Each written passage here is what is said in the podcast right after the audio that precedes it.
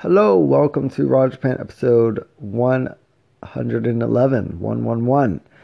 Uh, this is Brandon Chin, broadcasting from Florida in the USA, and today we're going to talk about music in Japan, recent music from Japan, I should say. Uh, as some people know, my favorite artist is the Blue Herb from Sapporo in Hokkaido. That's my favorite Japanese musician. Uh, partly because uh, their lyrics are mostly, uh, how can you say, conscious, and I love the beats, and they're independent. So I really admire and respect artists that are able to support themselves and keep their integrity throughout their entire careers. And like, I went to their 20th anniversary concert out in Tokyo, and their fan base is so dedicated that even though there was a typhoon, a literal typhoon was uh, blowing through Tokyo at the time. I mean, we're drenched to the bone. I don't think there was a single person that left.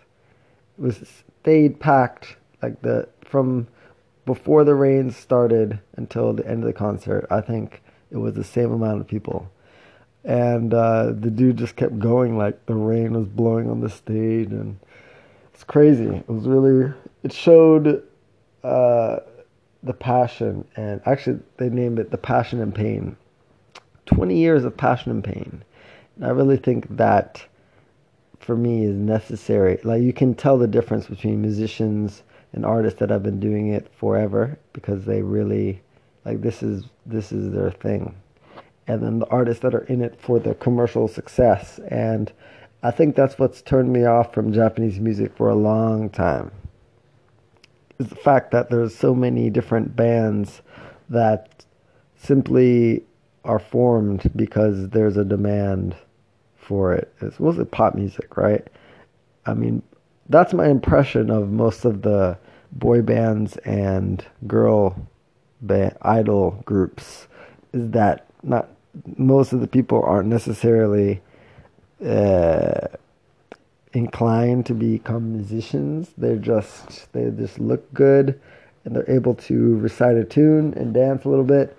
Uh, often they retire from the music career to go on to different parts of entertainment, acting in movies, dramas, etc.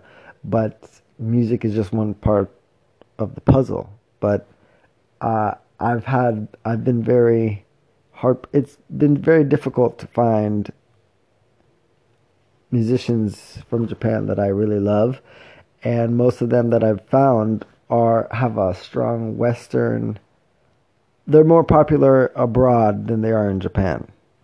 And so, like I said, the Blue Herb, I think he has most of his fan bases in Japan, but bands like Boris are mostly known abroad. They're like a basically just a rock group, but they with every album they have a different sound.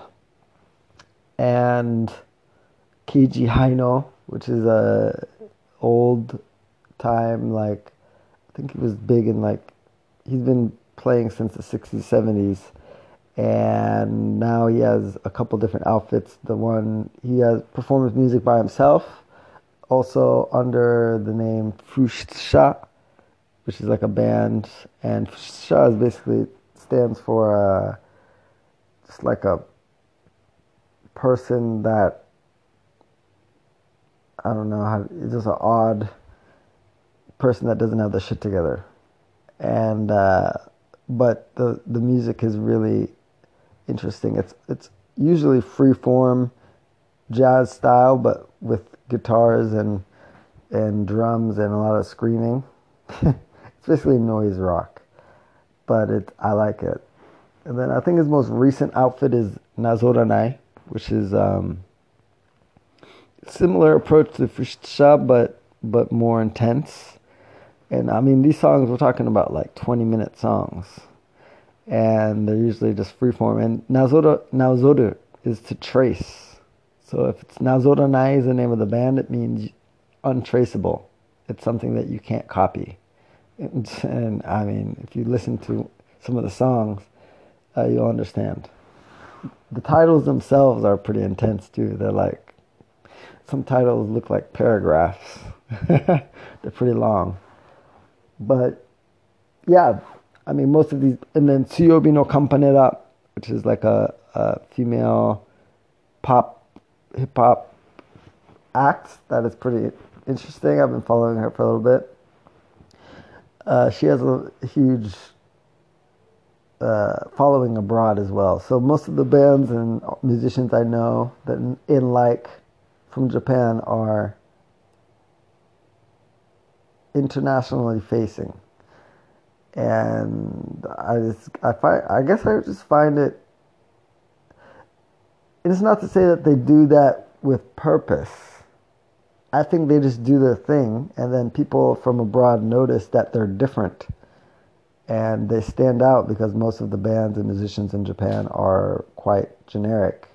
And like I said, with anything on this podcast, it doesn't mean Japan is special. There's other countries, especially the U.S., that have plenty of cookie cutter bands and musicians and artists. So Japan's not special in this. Uh, but this is about Japan, so this is what we're talking about.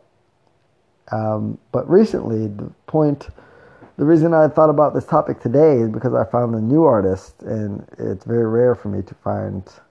I've been listening to those bands that I mentioned for a while. Like, whenever I think of Japanese music, that's what I, I listen to. I've tried other bands, it just doesn't work out for me. Tricot is another one. They they do like math rock. It's really um, structured and clean rock, and uh, they're very popular abroad as well, Europe and elsewhere. So, but I found this new act called Haru Nemuri. Haru is like spring, Nemuri is like sleep, and um, so I guess spring sleep, but it's interesting. It's like a, a female vocalist she has like a rapping style over rocky, rocky poppy sounds, but it's nice. Surprising find. I found it in some top albums of 2018 list, and it was very, it was a nice find. It was very refreshing. Um, also, I just remembered somebody else. Tujiko Noriko is like a kind of like uh, emo pop kind of stuff. Uh, but yeah, most in the oh yeah, I don't know, Ryuichi Sakamoto, uh, Mad Daisuke Tanabe, Tanabe. I mean, there's a bunch of people, but most of them, like I said, are famous, more famous abroad than they are in Japan. And I believe this Haru Nemuri, this new act that I found, where I recommend that you look it up, is uh, probably also going to be famous abroad. Uh, I mean, it was a Westerner that recommended them, so I think they'll be more popular abroad than in Japan. And the biggest reason is, like I said, they stand out. They're actually original, whereas most pop music and popular music in, in Japan now is is very uh, mechanical. to me, right? And uh, I don't think I can really get into the the idol groups or any other of the like the boy bands and stuff like that. So, uh, but of course, if you like that, that's on you. That's that's your thing, and I'm okay with that. Well, that's today's episode. I just wanted to talk about some music I found. I recommend you go check out our new album. And if you have any other musicians or artists that you'd like to recommend, all you have to do is simply go to brandonchin.podia.com, brandonchin.podia.com, and uh, you can sign up for one of the free materials there and respond to any one of my emails with the about the musicians. I email regularly, so you have an opportunity to communicate with me via email.